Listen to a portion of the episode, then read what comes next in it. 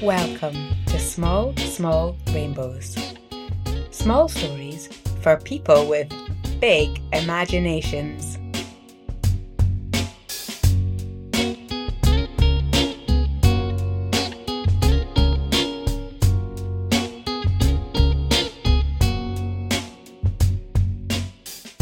There are stories about pirate hamsters, imaginary elephants, bossy kings, and spy donkeys.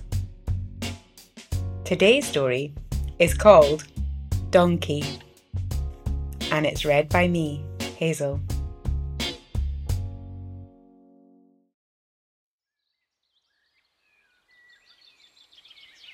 Everyone loved coming to feed the donkey.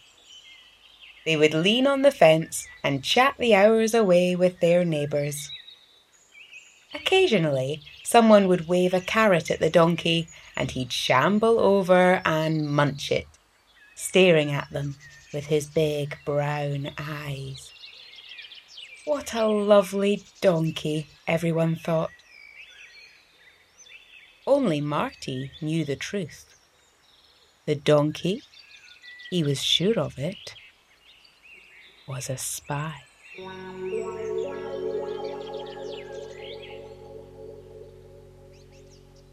One day, out of earshot of all the grown ups, he'd asked the donkey.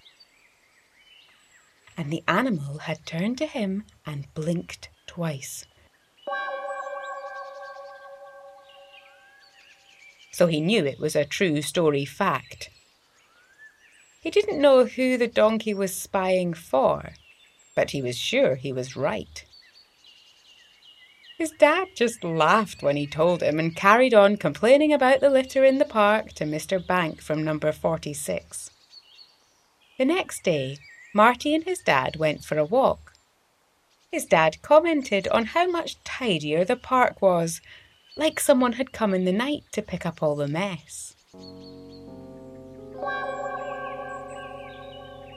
Marty was sure it wasn't a coincidence. As they passed the donkey, Marty casually asked his dad how he felt about people driving too fast down the high street. His dad went on a five minute rant about how they needed something to slow those fools down.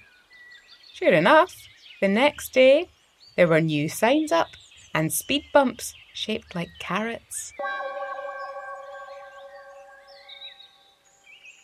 Marty knew what he had to do. This was his moment. He asked his dad if they could go and feed the donkey. Once they got to the field, he casually started a chat with Dad. Wouldn't you agree, Dad, that everyone in town would be happier and safer if there was free ice cream given out every Saturday? His dad looked a bit confused and then started talking about lawnmowers, while the donkey laughed and laughed. The next day, Marty found a box on his doorstep with a very, very small scoop of ice cream inside. There was a note which just said, Nice try, kid. Marty smiled licked the melted ice cream, and went to grab a carrot from the cupboard. There was someone he needed to say thank you to. The end.